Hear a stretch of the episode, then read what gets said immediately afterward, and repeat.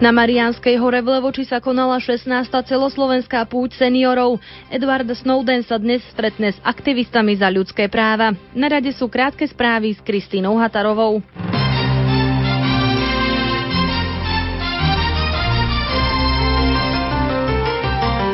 Dvaja slovenskí vojaci, ktorí sa pri streľbe v Afganistane zranili ťažko, sú už vo vojenskej nemocnici v Lundstule. Priviezlo ich tam americké lietadlo. Podľa hovorcu ozbrojených síl Milana Vangu je ich zdravotný stav stabilizovaný. Jeden z vojakov je stále udržiavaný v umelom spánku. Podľa hovorcu regionálneho zdravotníckého centra v Nemecku je najväčšou vojenskou nemocnicou americkej armády, ktorú majú v zahraničí.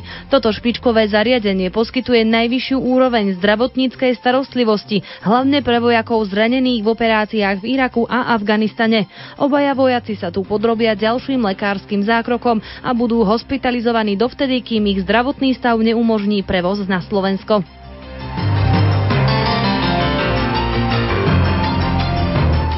Archeológovia začali toto leto pri Nižnej myšli už, 30, už 37. výskumnú sezónu pri odkrývaní vzácneho náleziska z doby bronzovej. Unikátna lokalita o rozlohe približne 10 hektárov zahrňa významnú opevnenú osadu a pohrebisko. Vedúci výskumu Ladislav Oleksa z Košického pracoviska Archeologického ústavu Slovenskej akadémie vied v Nitre. Budeme pokračovať v výskume pohrebiska, takisto v výskume sídliska. Predpokladám, že tak ako roku sa nám podarí nájsť aspoň nejakých 5-10 hrobov, čiže tým pádom by už počet hrobov preskúmaných v Nižnej myšli dosiahol zhruba asi ten počet 800. Sme plní optimizmu a snáď o taký mesiac budeme vedieť povedať, že či sme trhli nejaký tento európsky unikát, alebo či to bude jedna z takých tých priemerných sezón. Okolo 100 autobusov a množstvo aut privážalo k bazilike navštívenia Panny Márie na Mariánskej hore účastníkov 16. ročníka, ročníka celoslovenskej púte kresťanských seniorov, ktorú zorganizovalo Združenie kresťanských seniorov Slovenska, územné centrum Prešov pod záštitou konferencie biskupov Slovenska a rímsko-katolíckého farského úradu v Levoči. Profesor Peter Zubko na úvod preniesol úvahu na tému kult svätého Cyrila a Metoda v diele blahoslaveného pápeža Jan Jána Pavla II. k 1150. výročiu príchodu vierozvestcov. Zo sveta bývalý spolupracovník amerických tajných služieb Edward Snowden sa dnes na moskovskom letisku stretne s aktivistami za ľudské práva a s ruskými zákonodarcami. Snowden, ktorý je na úteku pred americkými úradmi, sa nachádza v tranzitnej zóne letiska Šeremetievo, odkedy opustil Hongkong. Médiám prezradil podrobnosti o amerických sledovacích programoch, ktorými získavali údaje o telefonátoch a z internetu. Američan požiadal o azyl vo viacerých krajinách. Ľavicové vlády Venezuely, Bolívie a Nikaragui mu ponúkli útočisko, vzdorujúc varovaniam amerického prezidenta Baracka Obamu. Najväčšiu kláštornú knižnicu sveta v benediktínskom opáctve Admont v Rakúsku možno počas 8 dní v júli a v auguste navštíviť aj v nočných hodinách. Knižnica disponuje 200 tisíc zväzkami kníh, v čitárni sa nachádza okolo 70 tisíc exemplárov. Mimoriadne cenných je viac než 1400 rukopisov, čas z nich z obdobia stredoveku, časť siahajúca až do 8. storočia či 530 ručne tlačených inkunábul ako prvotlačí, ktoré sú datované až do roku 1500. Počasie. Dnes bude na našom území premenlivá časom zväčšená oblačnosť. Miestami sa vyskytnú prehánky a to najmä na severe a východe. Ojedinele očakávajte aj búrky. Najvyššia denná teplota vystúpi na 19 až 26, na horách vo výške 1500 metrov na 10 stupňov. Fúkať má severozápadný až severný vietor do 7 metrov za sekundu. Aktuálnu situáciu na cestách ponúka Stela Centrum dopravných informácií.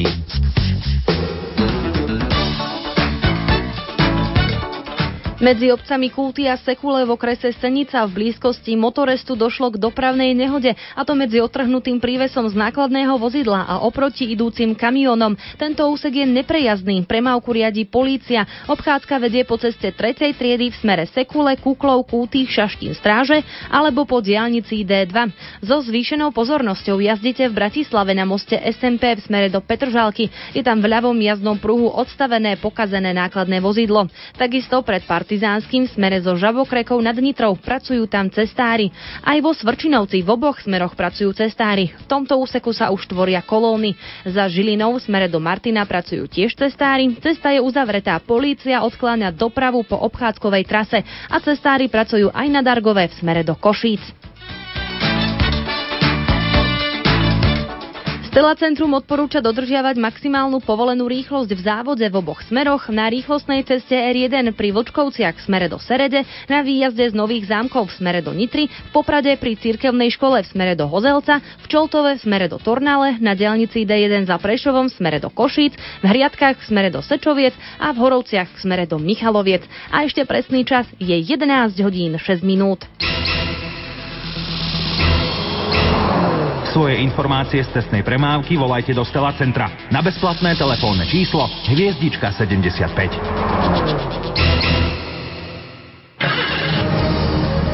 K istotám prejazdu autom patrí aj poistenie auta. Ponúkame vám ho aj na našej stránke www.lumen.sk.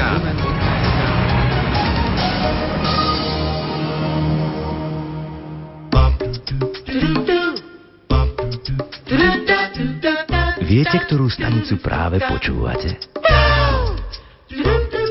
Rádio Lumen.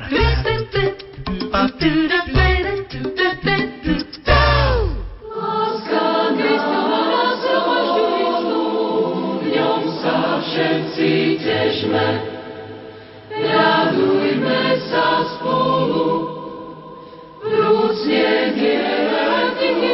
duše, milujme sa bratsky, z otvorenej duše, keď nás dostali, hľaďme by nás nikdy, nedelili slály, nech sa nás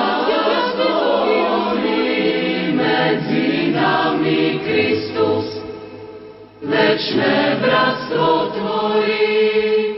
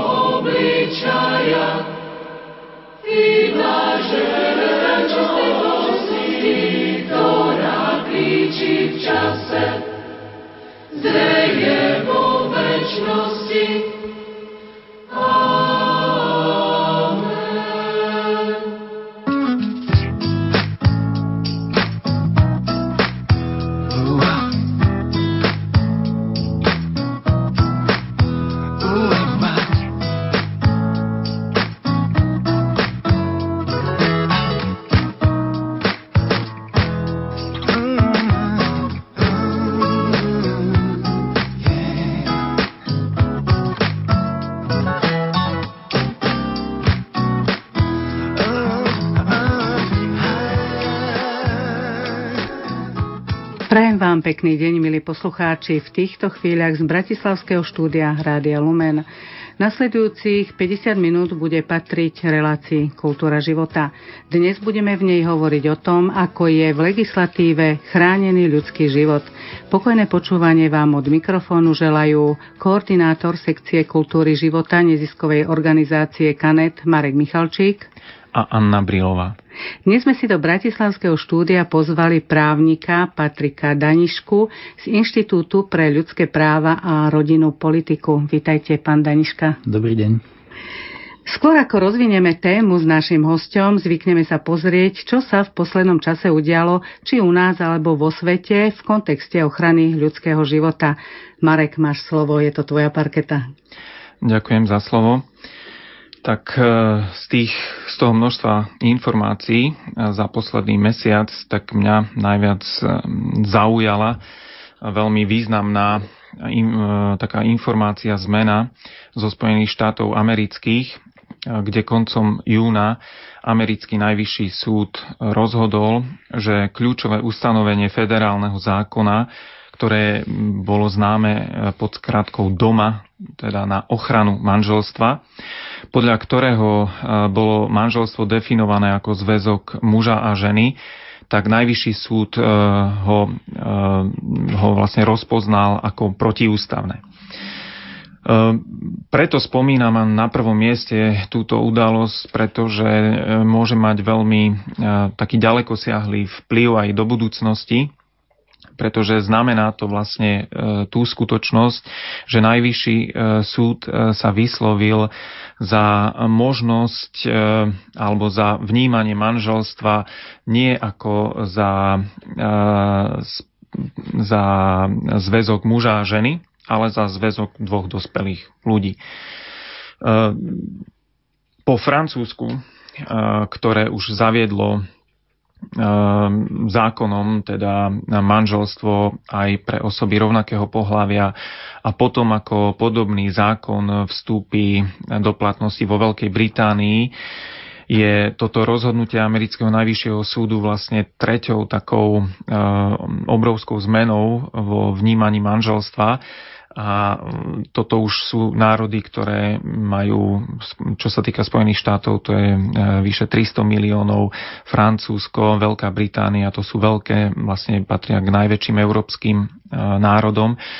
Takže je to skutočne, povedal by som, veľmi zlá správa pre manželstvo, ale v konečnom dôsledku aj pre ochranu života, pretože e, vlastne manželstvo je tým a rodina, založená manželstvom muža a ženy, je tým najlepším priestorom pre vznik a rozvoj e, ľudského života.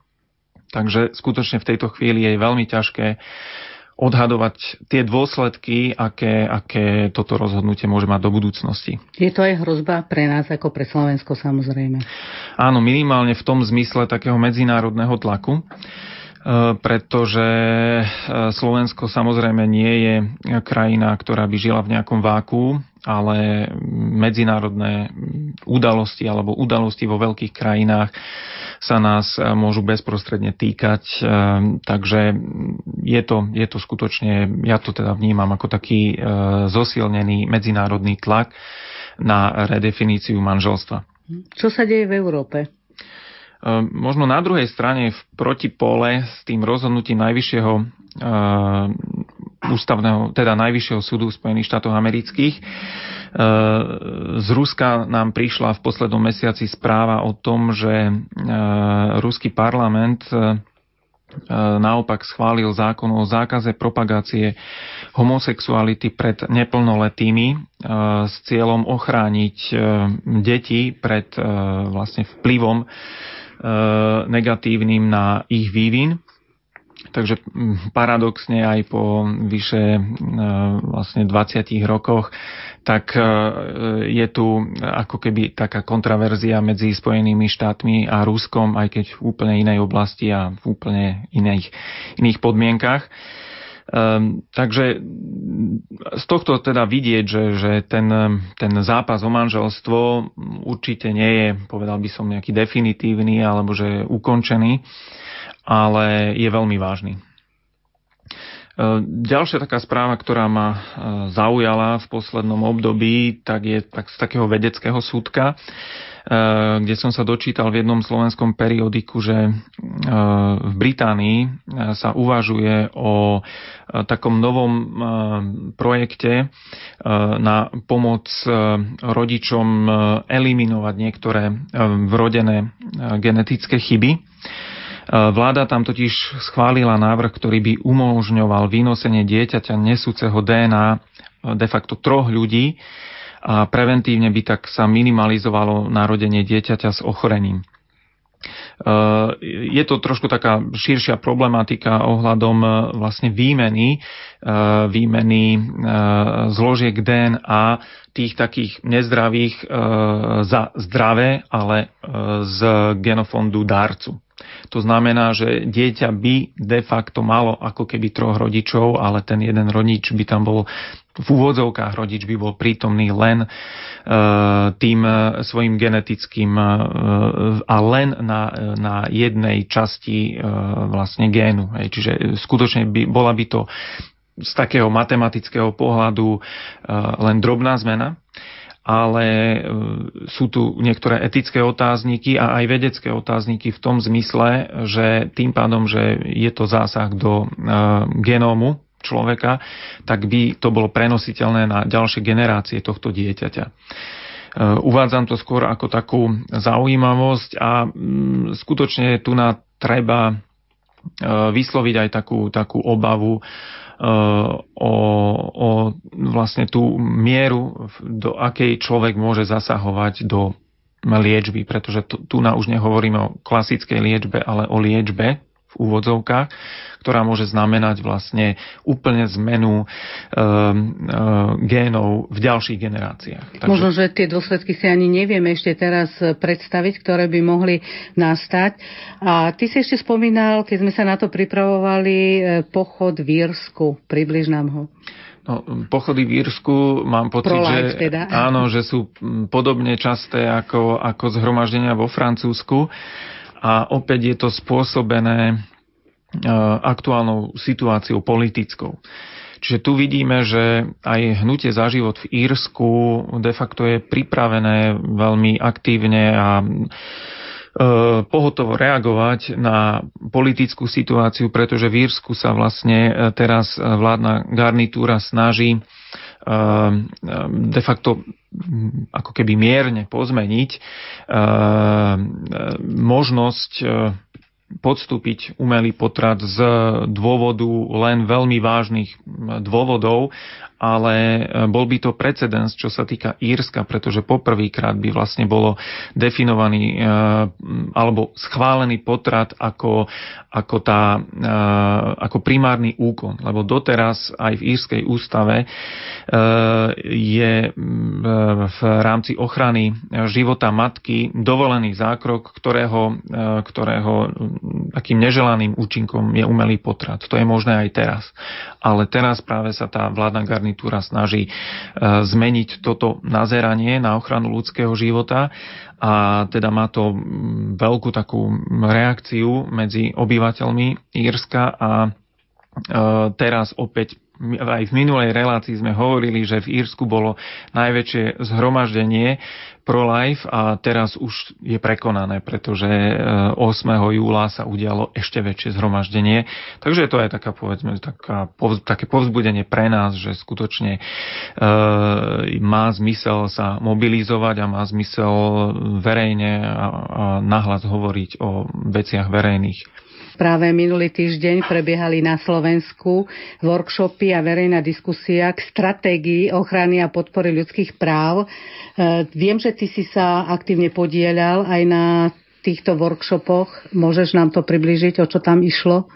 Tak ja som rád, že teda nielen ja, ale skutočne desiatky, desiatky ľudí z desiatok organizácií e, využili tú možnosť, ktorú, ktorú dala Rada vlády pre ľudské práva e, v spolupráci so, so splnomocnencom pre občianskú spoločnosť, e, aby sa zúčastnili práve na takých pracovných workshopoch k pracovnému materiálu, ktorý sa volá Celoštátna stratégia ochrany a podpory ľudských práv v Slovenskej republike. E, je to taký precedens e, v slovenských podmienkach, kedy boli pozvaní občania skrze mimovládne organizácie do tvorby takéhoto nejakého národného e, programu alebo e, národného dokumentu s tým, že ju aj tieto organizácie, myslím si, že veľmi dobre využili tá stratégia alebo ten návrh, ktorý bol predstavený, tak e, aj z pohľadu ochrany života, aj z pohľadu ochrany manželstva e, e, nebol, nebol príliš dobrý a minimálne nebol vyvážený, takže bolo aj čo komentovať a mnohé tieto organizácie zaslali svoje pripomienky k tomuto materiálu. Uvidíme, ako sa to bude ďalej celá táto agenda vyvíjať budeme to sledovať, ale ja teraz by som chcel tak pozitívne skutočne e, ohodnotiť tú takú zaangažovanosť e, slovenských organizácií, e, aj napríklad úlohu Fora života v, takom tom, v takej tej vzájomnej mobilizácii. Takže toto je taká dobrá správa. Myslím si, že tak dovnútra aj medzi nás.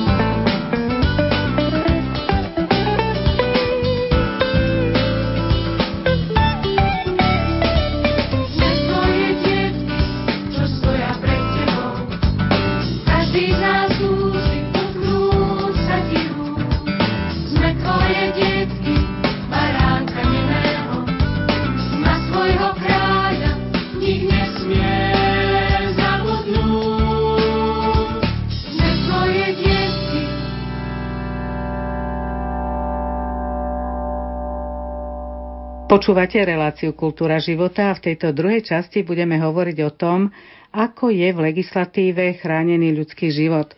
Hostia, právnika pána Patrika Danišku sme vám už predstavili, ale predtým ako dám slovo spolumoderátorovi Marekovi Michalčíkovi, opýtam sa pána Danišku.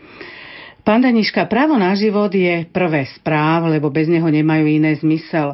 Ktoré ustanovenia nášho právneho systému garantujú ochranu ľudského života?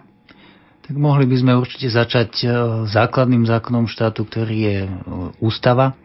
Tak v našej ústave máme e, garantovanú ochranu ľudského života. Ústava hovorí, že každý má právo na život.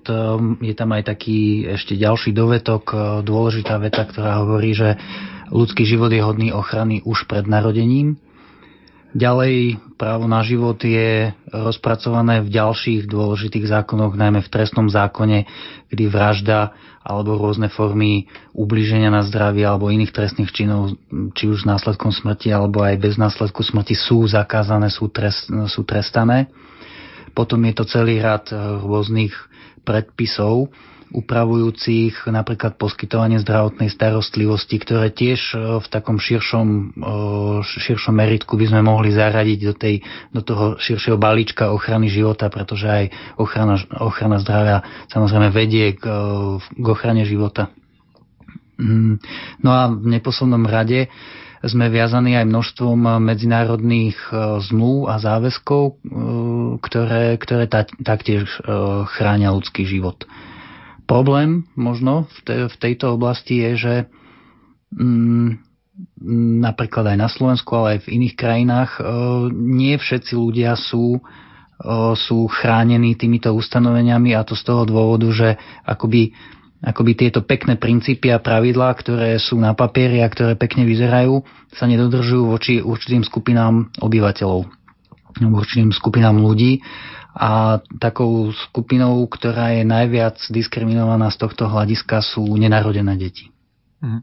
A to je možno aj, čo som sa chcel teda ja spýtať, uh, uh, alebo súvisí to s touto otázkou, keď, lebo Slovensko vlastne patrí k tej takej prvej skupine štátov, ktoré uh, zaviedlo ako vtedajšie Československo potratový zákon.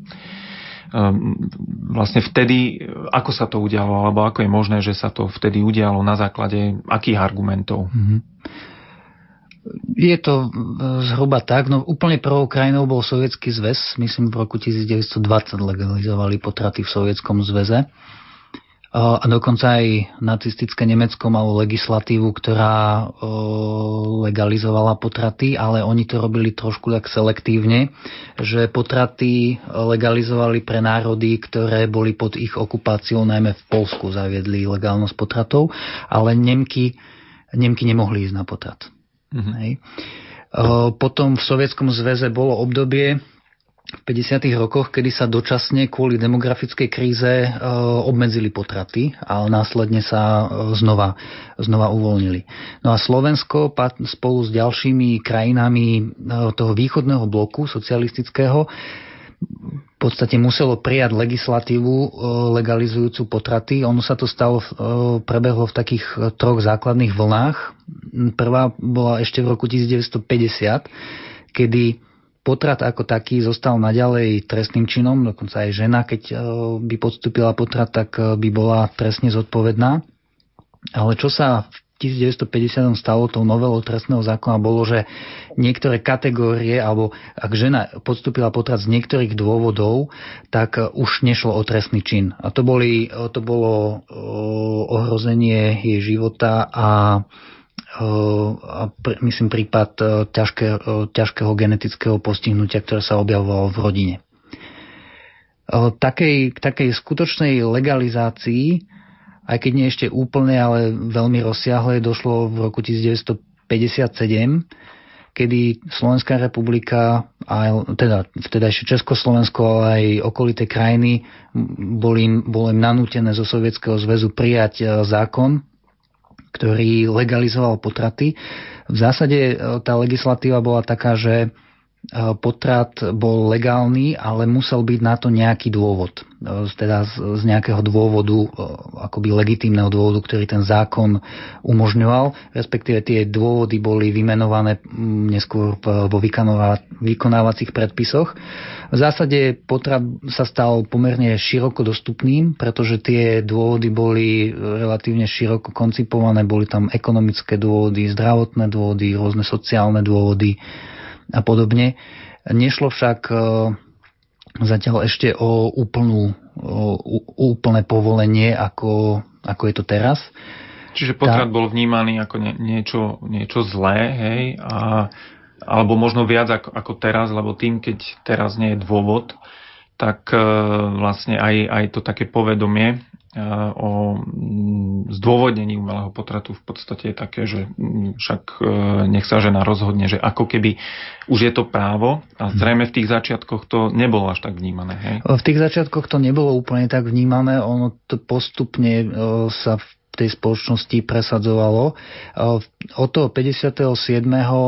však nastal prudký nárast potratovosti ono sa tam z roka na rok e, znásobovali tie, tie počty potratov, čiže tá spoločnosť si na to veľmi rýchlo ako, akoby zvykla. Hej? Mm. A už keď sa to raz dostalo do praxe, tak potom, potom to bolo ťažšie akoby vykoreniť, alebo už sa to tak zabehlo. A naozaj na začiatku možno bola nejaká idea, že mať to akoby pod kontrolou iba, iba z určitých dôvodov, ale samozrejme určite sa to aj v praxi obchádzalo aj na tých vysokých počtoch to je vidieť, že tam ten potrat sa stal e, pomerne široko dostupný. E, ešte od toho 57.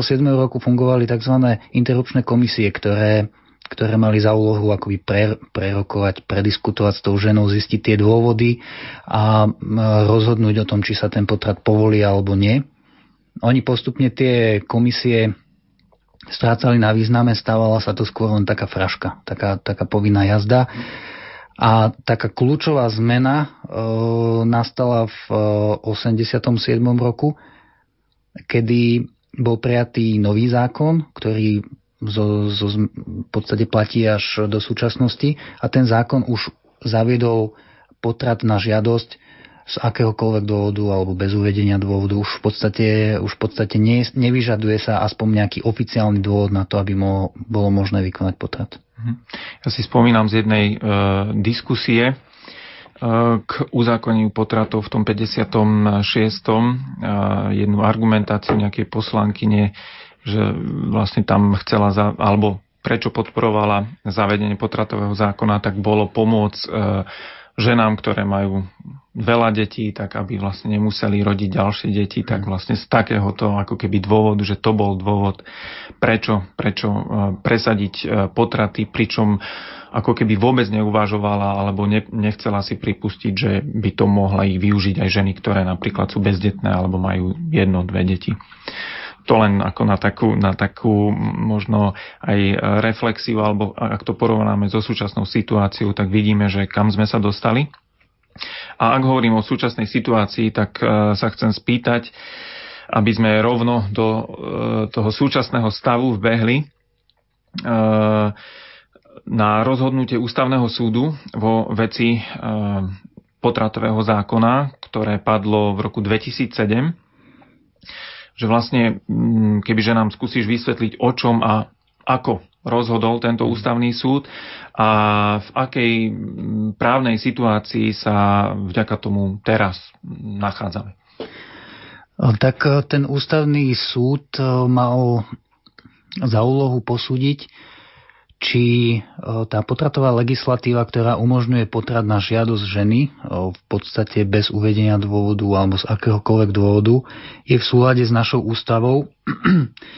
A to najmä s tým článkom, ktorý som už e, spomínal, ktorý hovorí, že každý má právo na život, ľudský život je hodný ochrany už pred narodením, pretože samotní navrhovatelia tohto ustanovenia, aj mnohí, ktorí eh, hlasovali za túto ústavu, hlasovali eh, za ňu s tým vedomím, že má priniesť ochranu života nenarodeným deťom.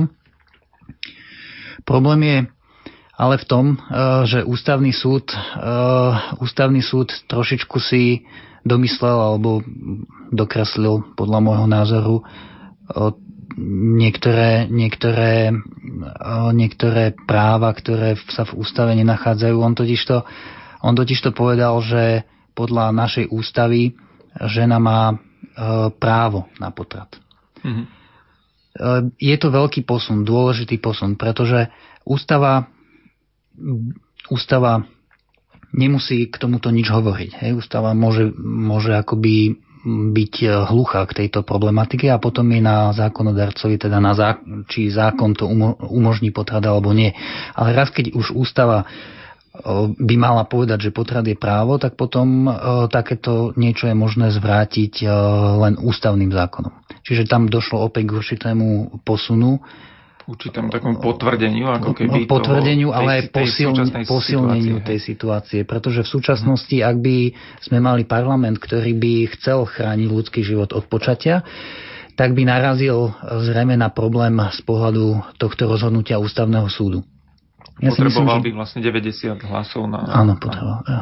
ja si myslím, že to rozhodnutie ústavného súdu e, nebolo dobre vyargumentované. Mnohí sudcovia, ktorí, ktorí v tom pléne sedeli, ktorí nehlasovali eh, za, tak, za takéto rozhodnutie, eh, tak to vyjadrili priamo vo svojich nesúhlasných stanoviskách, že podľa nich jednoducho ústavný súd prekročil svoju kompetenciu, keď takéto niečo povedal, pretože naša ústava podľa nich, aj podľa mňa, aj podľa mnohých iných právnikov negarantuje právo na potrat.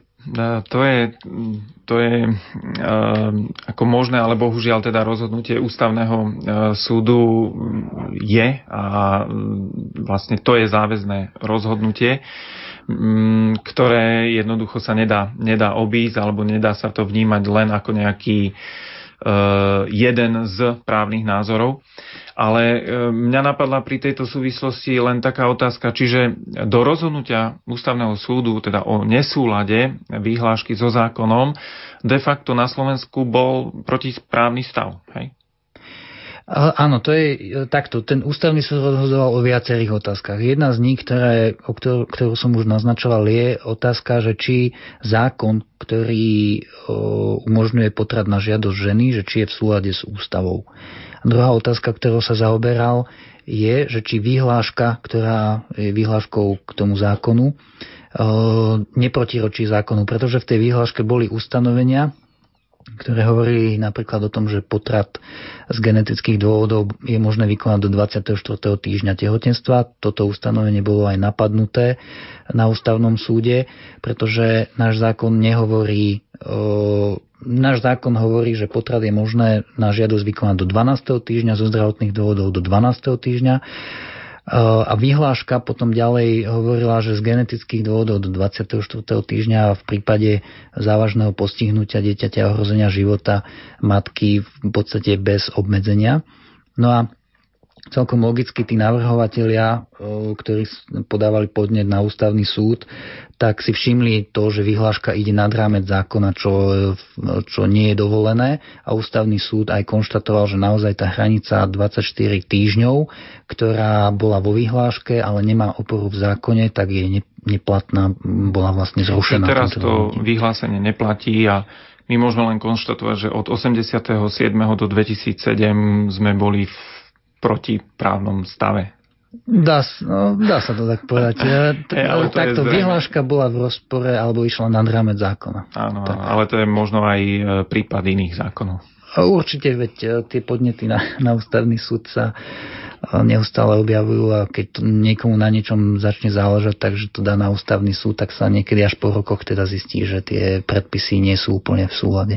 Keď hovoríme o potratoch, tak hovoríme o žene. Ano, aj vy ste nakoniec, pán Daniška, povedali, že žena má štátom garantovanú možnosť ísť na potrat. Ale aké právne možnosti má otec dieťaťa, ak nesúhlasí s jej rozhodnutím? Otec dieťaťa nemá žiadne právne možnosti. Nemá, Ale je to dosť ja... tragické, nie? Áno, je to tragické v tom zmysle, že on je tiež rodič toho dieťaťa a v podstate nemá, nemá nejakú legálnu možnosť, zákonnú možnosť, oporu e, sa domáhať toho, aby chránil život svojho dieťaťa. Môže iba v podstate apelovať akoby na tú ženu. Čiže neexistuje tam ani nič také, že by povedal, že ja sa o to dieťa postaram, ak to tá žena donosí? Nie, nie je tam nič také, pretože ten, ten zákon alebo to, to pravidlo, ktoré u nás platí, je, že žena sa rozhoduje sama o, to, o, tomto, o tejto otázke. Nikto ju nemôže nútiť ani k potratu, ani k tomu, aby na potrat nešla respektíve nie sú nejaké zákonné páky na to, aby donútili ženu e, k tomu opačnému rozhodnutiu. A je to len u nás, alebo je aj vo svete? Aj vo svete, tak... aj vo svete takto. Mm, ja len na to nadviažem, že teda ak hovoríme o Slovensku, tak samozrejme Slovensko je aj v Európskej únii a je v rodine e, svetových mm, štátov do akej skupiny, čo sa týka ochrany ľudského života, by si zaradil Slovensko. Hej, že ak, ak to povedzme rozdelíme na tie konzervatívnejšie a na tie liberálnejšie. Mm. Ak by sme za konzervatívne považovali tie, ktoré ochraňujú ľudský život a za liberálne tie, čo neochraňujú ľudský život, tak si myslím, že patríme skôr tým liberálnym, pretože u nás je potrat legálny prakticky z akéhokoľvek dôvodu, alebo aj bez uvedenia, aj bez, dôvod, bez dôvodu. Čisto len to závisí od rozhodnutia ženy, ale je to obmedzené časovo do 12. týždňa e, trvania tehotenstva. Môžeme uvieť nejaké štáty, kde e, tieto potraty sú trošičku prísnejšie, majú prísnejšie kritéria, mm. kritéria v legislatíve? Áno, je, je viacero krajín, ktoré, v ktorých sa potraty robia pomerne bežne, avšak majú, majú nejaké formy reštrikcie, aspoň také o, na oko. Hej? Že t- tak ako to bolo u nás, že museli sa uviezť nejaké dôvody, ktoré boli široko koncipované a v podstate keď e, bola trošku kreativita, tak sa tam každý našiel. O, tak, takéto úpravy sú aj, aj v rámci Európy. A dokonca aj v samotnej Európe sú zákony, ktoré idú ešte ďalej, sú ešte reštriktívnejšie. Už spomínané Írsko, ktoré má v ústave garantovanú ochranu života a potrat tam je nelegálny.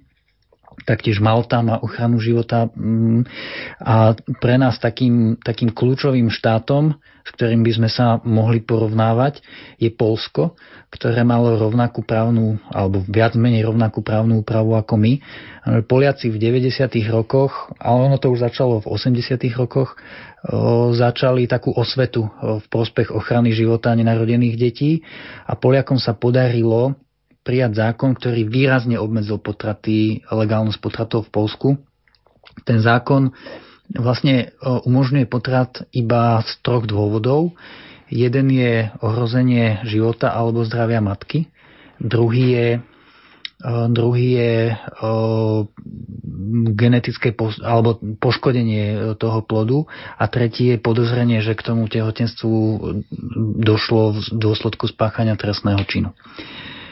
No a Polsko je takým pre nás veľmi zaujímavým úkazom, pretože je to krajina, kde sa z takej liberálnej úpravy E, prijala pomerne reštriktívna. Ona nie, nie, úplne chráni ľudský život, e, teda život nenarodených detí, ale dosť intenzívne. Tam sa, tam sa robí e, rádovo niekoľko stoviek potratov ročne čo je na takú veľkú krajinu v porovnaní so Slovenskom výrazne nižší počet. U nás sa, u nás sa robí tak medzi 8-9 tisíc umelých potratov ročne v súčasnej dobe.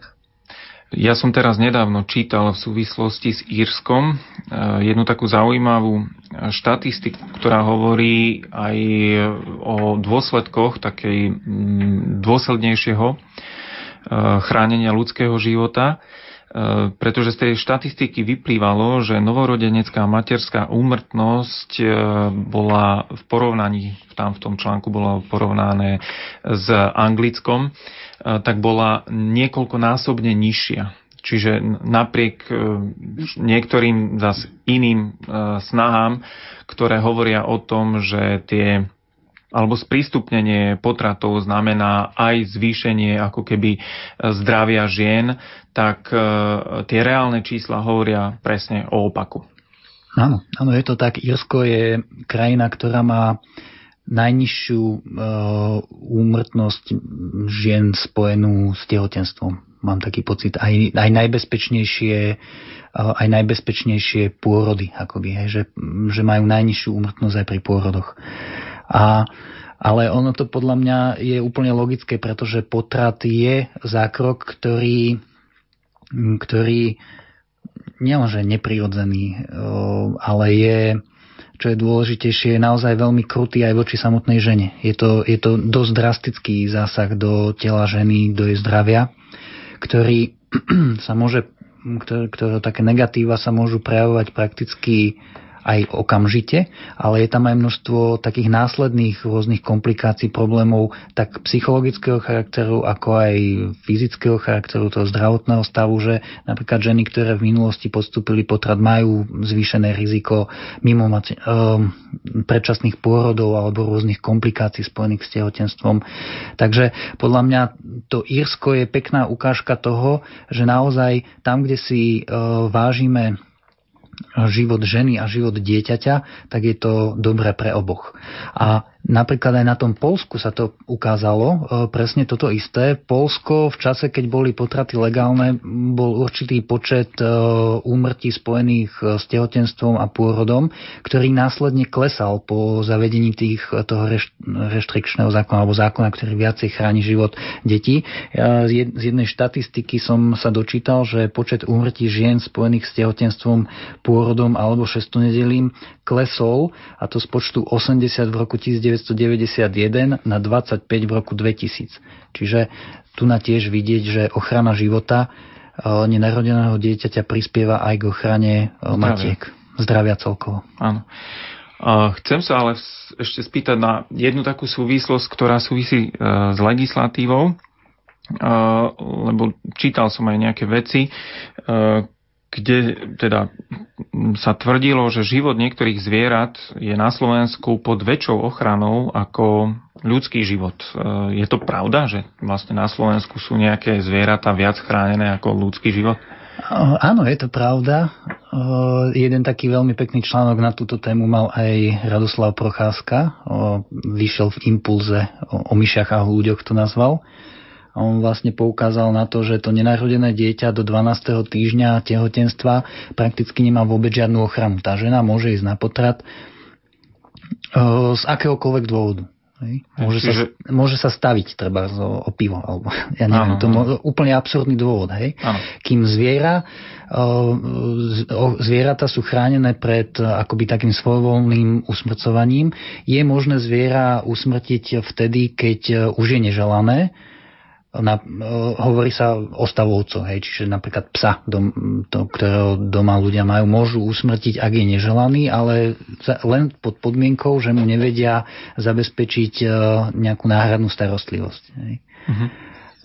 A potom samozrejme v prípade nejakých e, dôvodov ochrany zdravia alebo, alebo podobne je možné tiež e, zvieratá usmrcovať alebo ak sú určené na konzumáciu ale naozaj aj ten pes e, je, domáci pes je viacej chránený ako dieťa do 12. týždňa tehotenstva. A to už vôbec nehovoríme o zákonom chránených zvieratách, ako sú napríklad vajcia, orlov a neviem akých všelijakých živočíchov, korytnačiek a podobne, e, ktoré keď niekto by ukradol alebo zničil, tak, e, tak sa dopustí aj trestného činu. Tak my sme si vlastne teraz popísali tú situáciu, aká je a videli sme alebo počuli sme, že e, nie je teda ideálna. To určite nie. Aké vidíš možnosti na zlepšenie tej situácie v ochrane ľudského života v týchto našich podmienkach a myslím to aj tak ako realisticky, lebo určite sa nedá urobiť e, v legislatíve zmena šibnutím nejakého čarovného prútika. Dala by sa spraviť taká zmena, ale myslím si, že nedozrela ešte naša spoločnosť na takúto zmenu. Ale verím, že e, jedného dňa určite dozreje. Ale e, myslím si, že tie postupné zlepšenia sa, sú určite možné a oni sa už aj začali diať e, vlastne pôsobením aj fora života a, a ďalších ľudí, ktorí, ktorí sú zanietení v prospech ochrany života, sa podarilo napríklad prijať E, zákon, ktorý zavádza informovaný súhlas e, žien pred umelým prerušením tehotenstva pred umelým potratom, kde sa, kde sa presne vyšpecifikovali nejaké, nejaké také body, o ktorých tá žena musí byť informovaná, čo má prispieť aj k zlepšeniu, by som povedal, takého povedomia žien o tom, že potrat nemusí byť pre nich jediné riešenie, že nie je to bezpečné riešenie, že potrat zo sebou prináša rizika psychické aj zdravotné. Plus sa podarilo zaviesť takú, by som povedal, lehotu alebo dobu na vychladnutie alebo na premyslenie tej ženy je to dva dni. Čiže žena potom, ako je poučená, eh, ten zákrok, umelé prerušenie tehotenstva, umelý potrat možno spraviť najskôr po dvoch dňoch. Takže má dosť času na to, aby si to ešte nechala premyslieť, lebo, lebo už je to nezvratný uh, úkon. A plus ďalšia ešte dobrá zmena sa stala, že neplnoleté dievčatá potrebujú súhlas rodiča, zákonného zástupcu s potratom. Do, doteraz to bolo e, tak, že do 16 rokov sa vyžadoval e, súhlas rodiča a posunulo sa to na 18 rokov. Čiže mhm. prvé zmeny sa stali a myslím si, že je priestor na ďalšie. V tomto kontexte ešte doplňujúca otázka.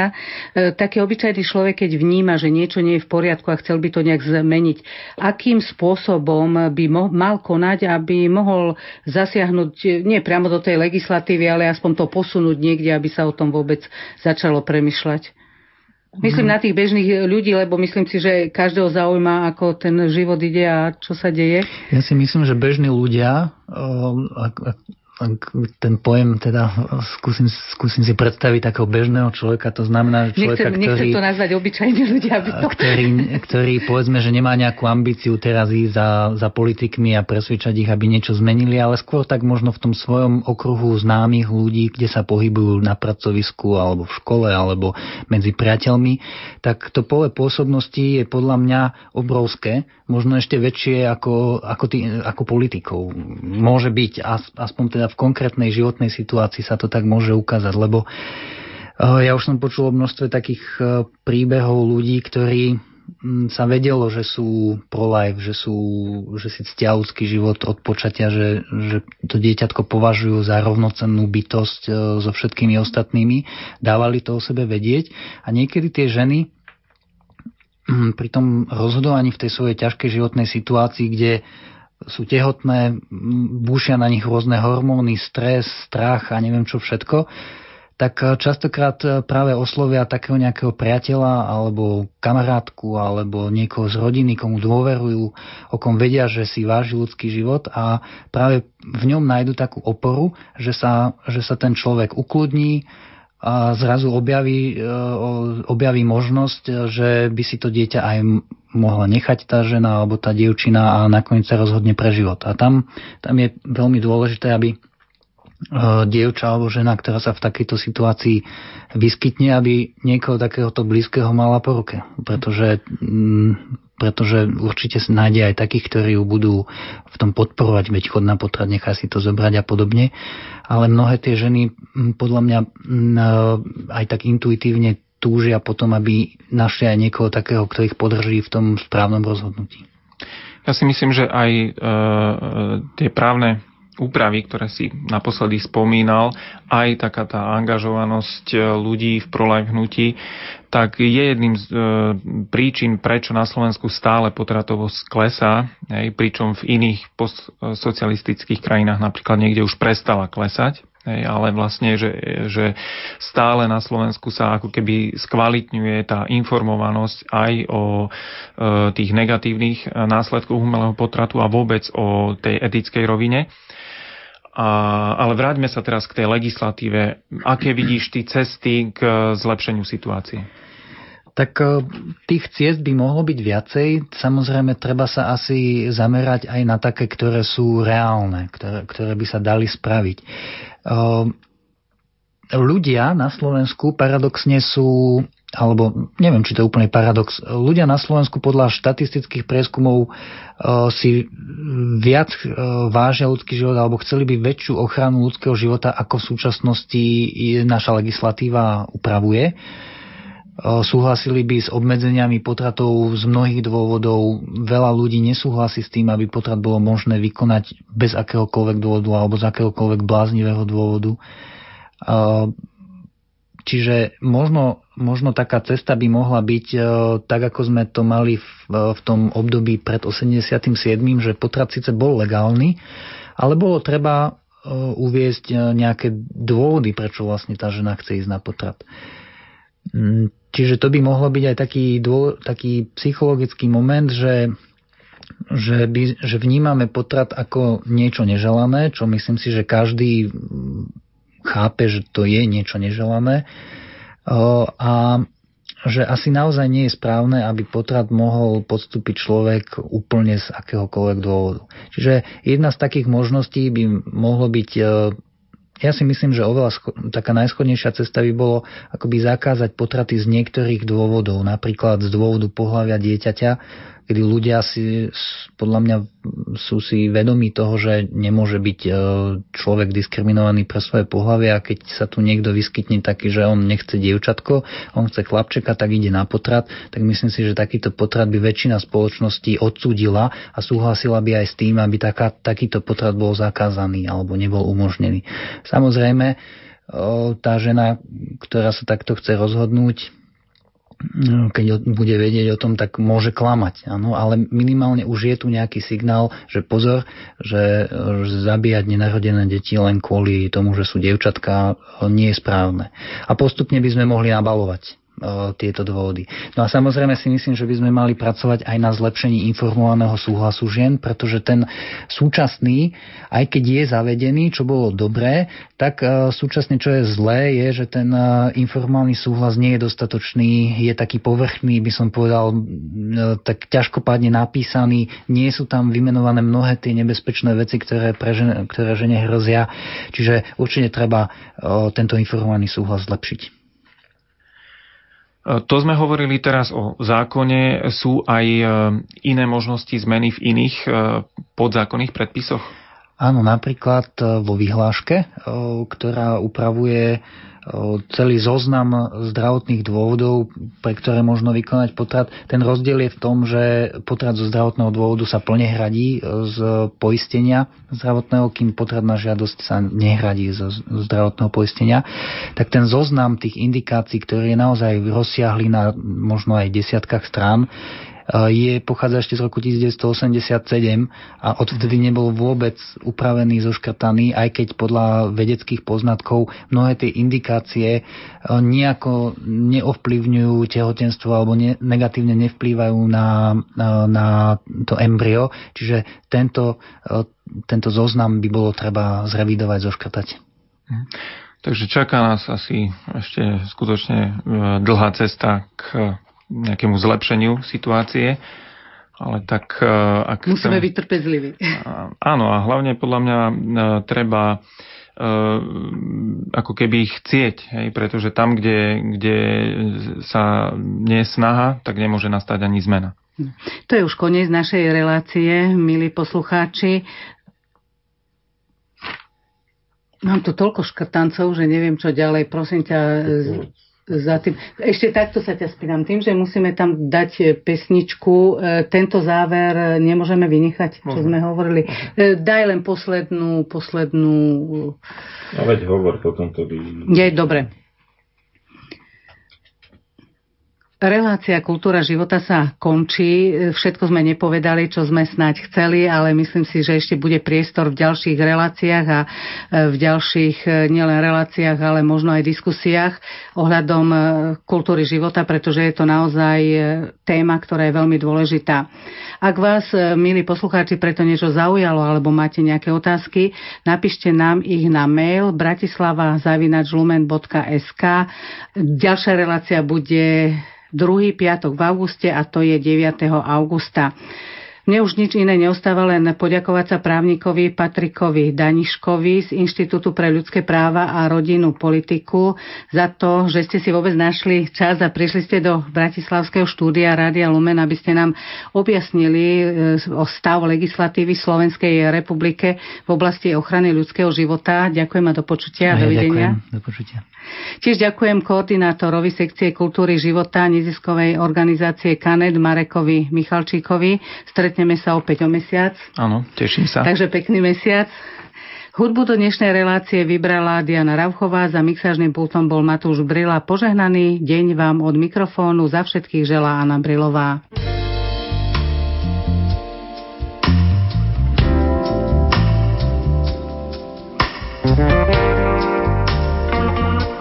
Život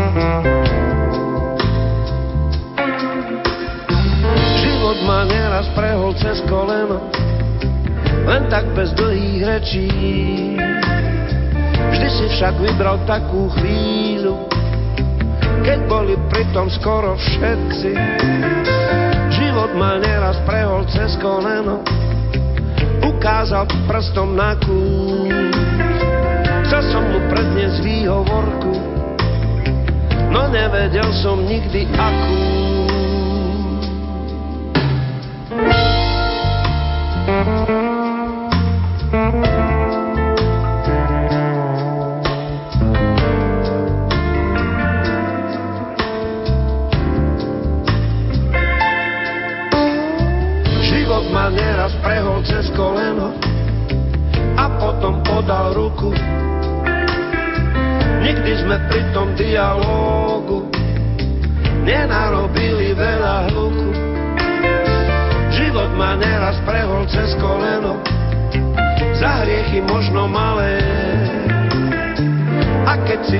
odpočinu Pokojne išiel zase ďalej.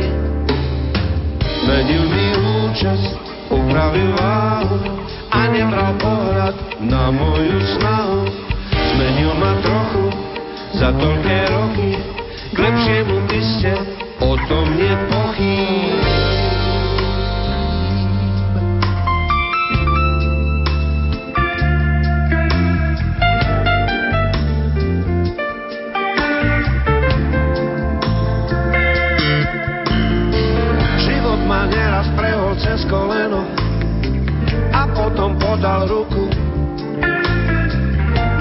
sme pri tom dialógu nenarobili veľa hluku.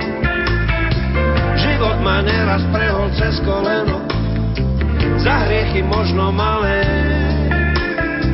A keď si trochu odpočinul, pokojne išiel zase ďalej. Lenil mi účes, upravil váhu, nebral ohľad na moju snahu. Zmienil ma trochu za toľké roky, k lepšiemu iste, o tom je pochyb.